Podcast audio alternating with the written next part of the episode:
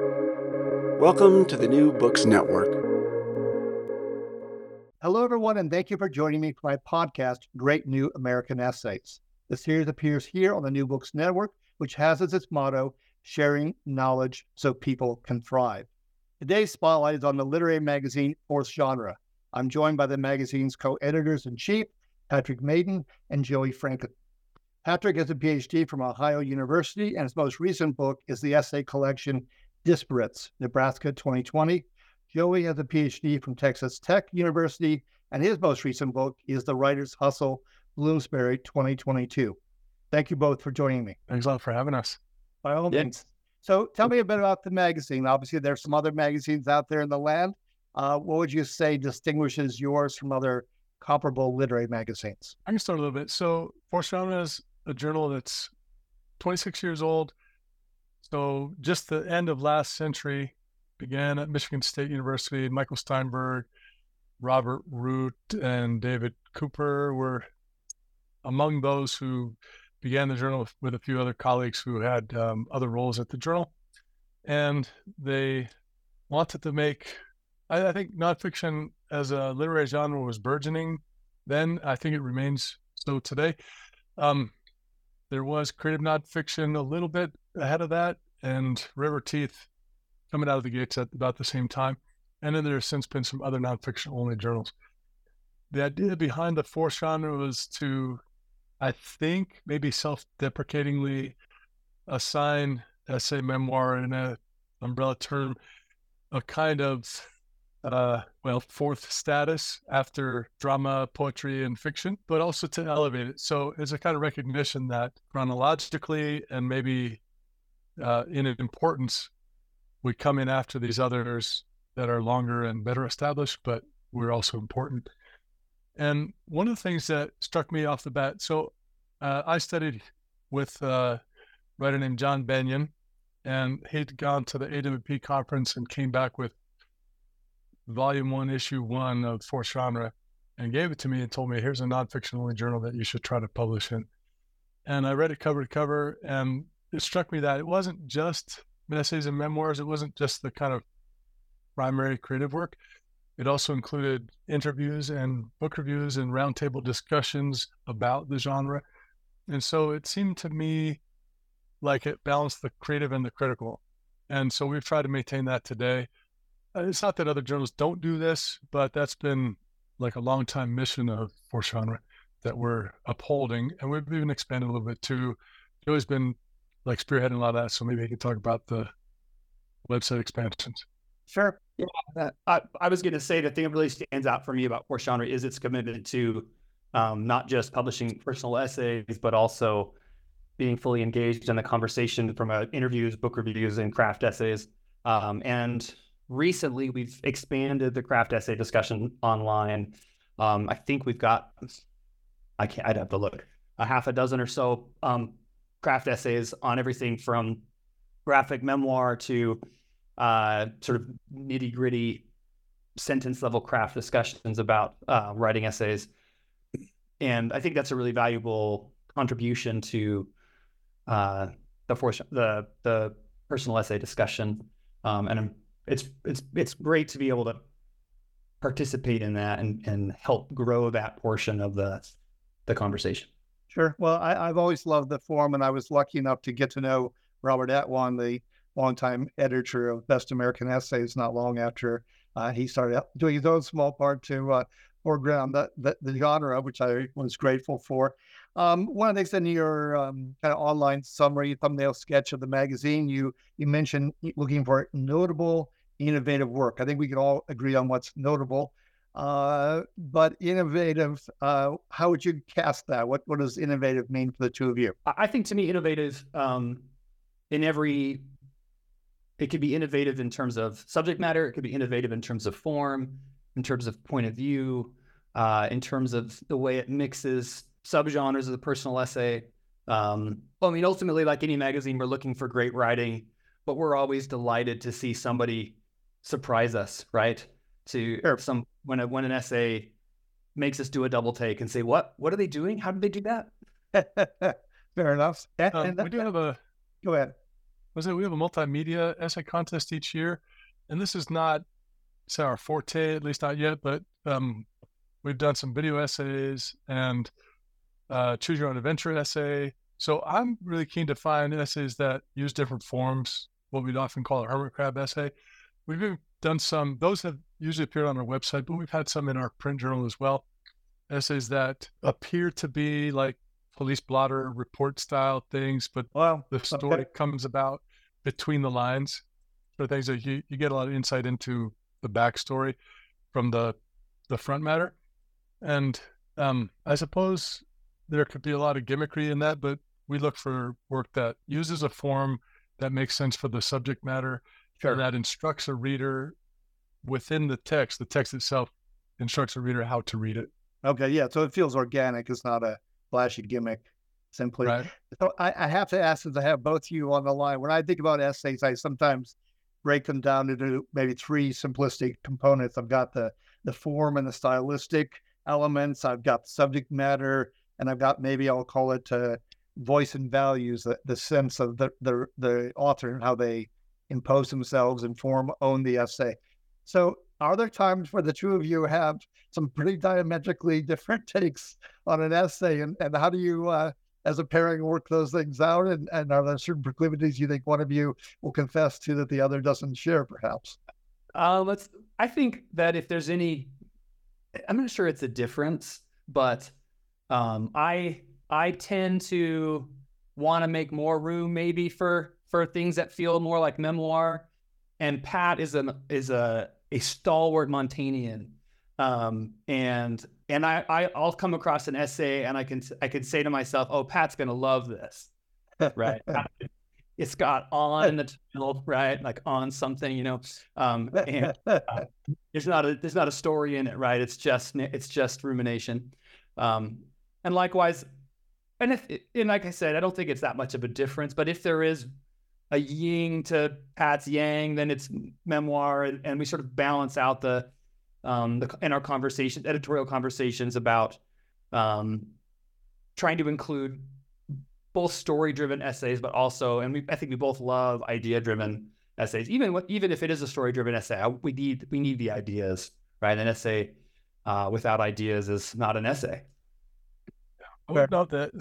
So, uh, I taught Joey some years ago, almost two decades ago, and so some of like the ideas that I have come to hold sacred, I've imparted, and Joey's taken them and run with them, I, for sure. But there's a lot of influence, and like I said, I studied with a friend named John Bennion, but I also studied with David Lazar.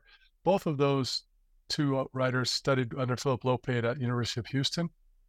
And so we're kind of in that Lopatian school of thinking about the essay as primarily idea driven.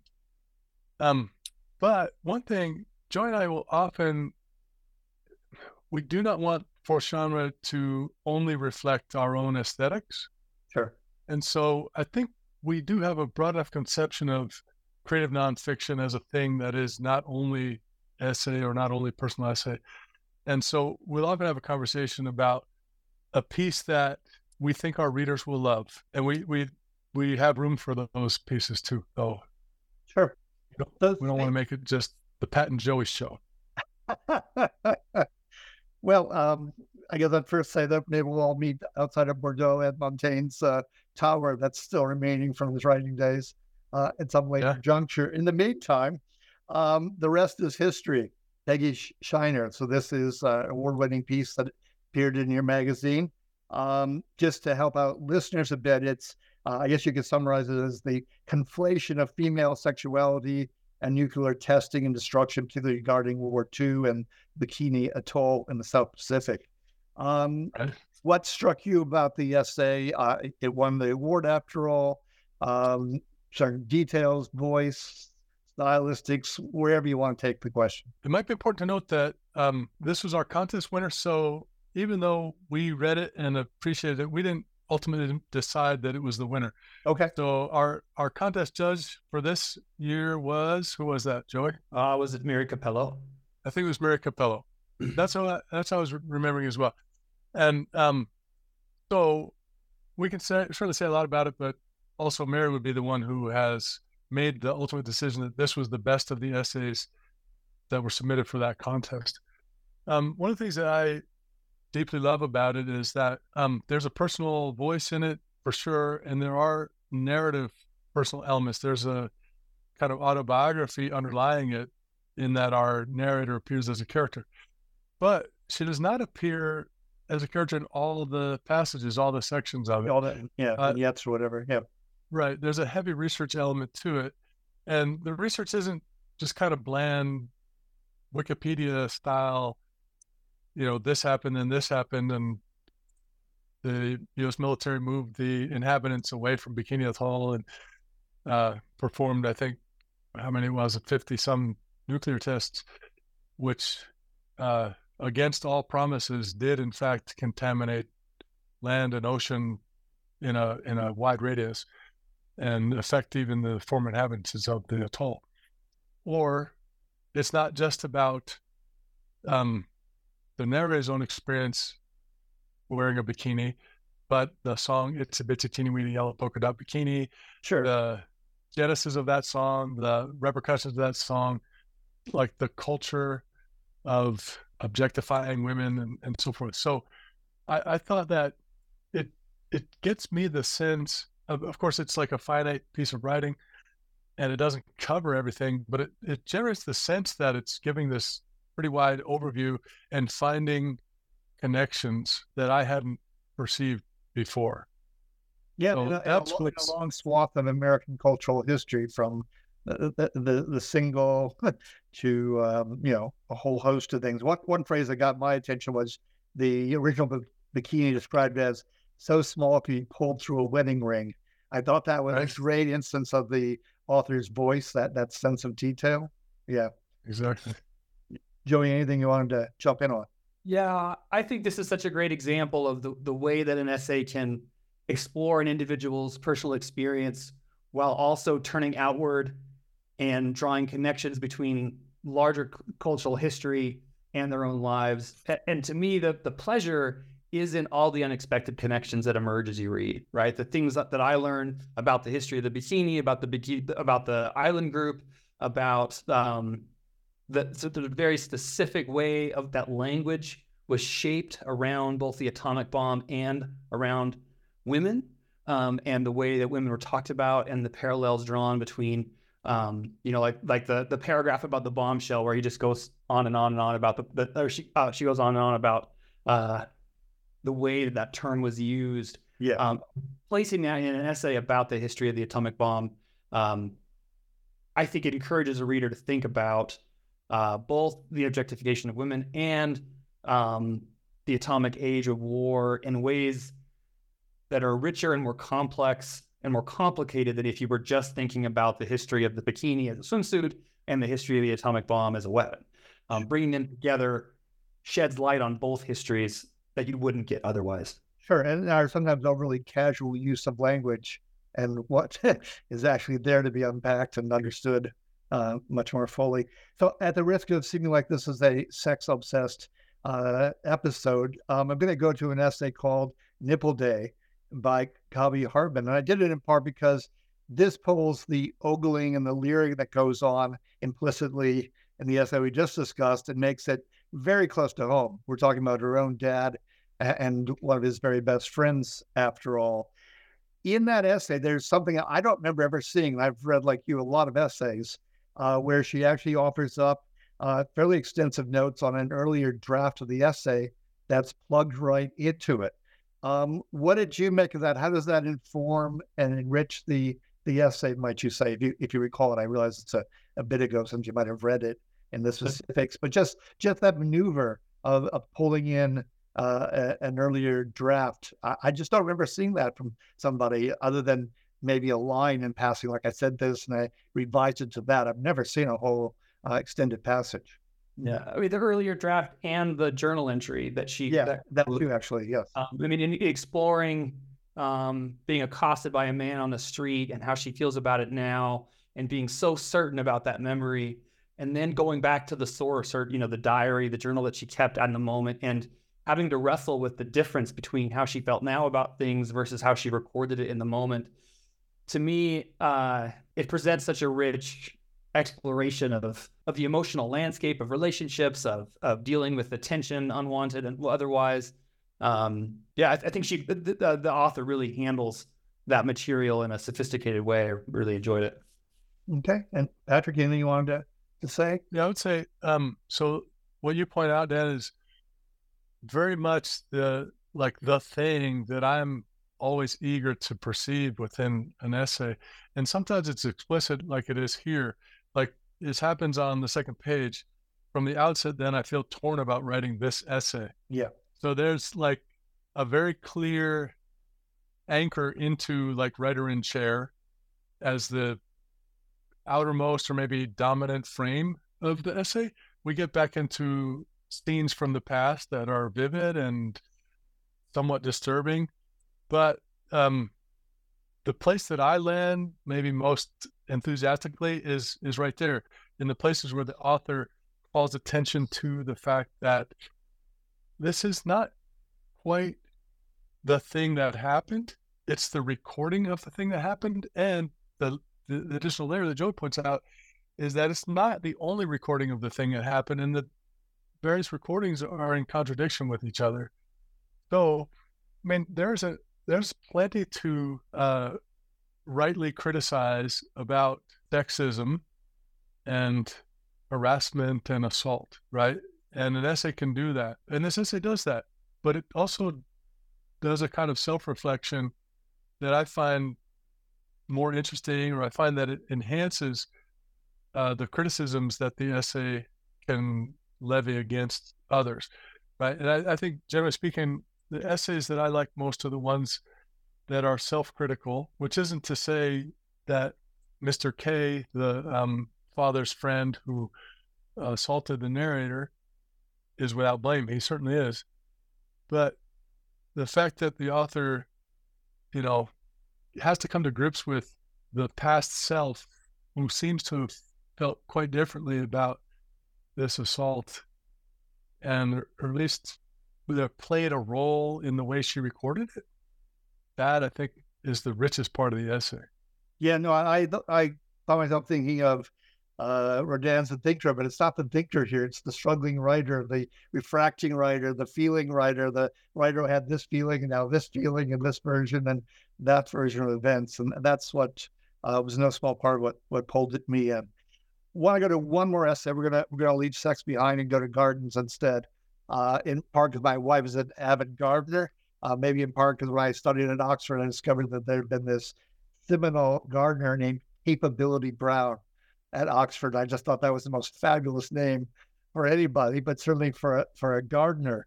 Um, and we both know that, uh, or we all know that Henry David Thoreau in writing Walden was uh, prompted in part to plant beans because he had a neighbor who disparaged him as a guy who didn't know beans about anything. Um, so you know, it's it's it's rich subject matter. Um, what about that one pulled you in? And I'm thinking in part that you've got on one hand the gardening and the beauty you're creating, and also she had the decomposition, ultimately, literally, of, of her parents, their death. So you've got a real contrast going. Um, any insights, comments on that essay? I think I would say that one of the things I admire about a piece like this is its ability to tell the narrative, right? I'm going to tell you about my relationship with my parents, its complexity, its difficulty, the things that were hard, things that were um, that I miss about them. Um, but I'm going to do it through this other uh, lens. I think about is it Annie Dillard who said, when you're writing a memoir, you have to take great pains to not hang on the arm of the reader like a drunk and say, it happened and it was so interesting right? Um, and what this author's done is couched the exploration of their family relationships in this larger conversation about gardening, which is rich with metaphor. And so, what might otherwise seem like self indulgent examination of personal family stories becomes a nod to the universal as she examines gardening and the family. And again, as with the Bikini Atoll uh, essay, bringing gardening and bringing the family story together uh, sheds light on both subjects in ways that an individual exploration of either wouldn't wouldn't provide. Okay, yeah, I like that. Yep. And and the thing I would add too is, um, the other two essays we talked about had at their core, uh, what I would call some extraordinary circumstances or events, and which is exactly appropriate to those particular essays. But I'm always keen to find the essays where there's no real plot going on, where nothing dramatic happens. And I, I guess in this case, for parents do die, but the, the way that's presented is the natural course of events. Yes, it's it's yeah. not it's not overly it's not sensationalized. Yeah. Yeah, exactly. and so this essay to me, just the you talked about form, subject, and voice. The voice is very calm, very peaceful and meditative. And that's a voice I really love to read. And I mean, maybe gardening would automatically suggest or call forth that voice because gardening is an activity with, I mean, I, I suppose everything has its dramas, right? But uh, in, in my conception, gardening is rather peaceful. In fact, we garden in order to find that kind of peace amidst all the, you know, hullabaloo of life. That, that- that's what my wife would say. I, I once joked when we were first dating. I said, "If I'm a flower, you'll take my call, right?" Um, Yeah. Because it, it's much more peaceful than uh, dealing with human beings sometimes. Uh, exactly. I'm surprised to hear you say that there's not a plot in this essay because it's literally about garden plots. And you just you just walked right through that pond But um, without even noticing it. I was so disappointed. I was I'm gonna have to turn in my dad card because I missed that dad joke.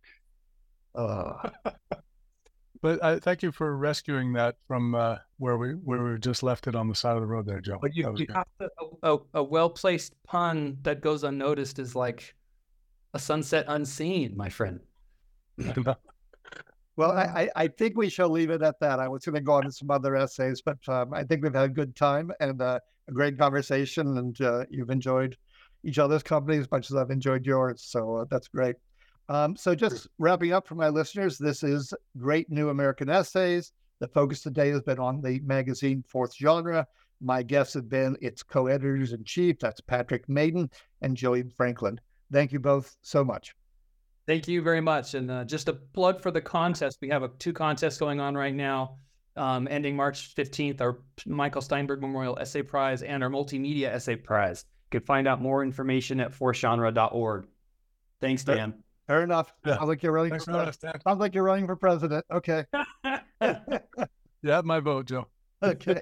Thank you so much, both of you. And I'll send the link when the time comes. Okay, thanks, Dan. Thank- Of course. Okay. Bye bye.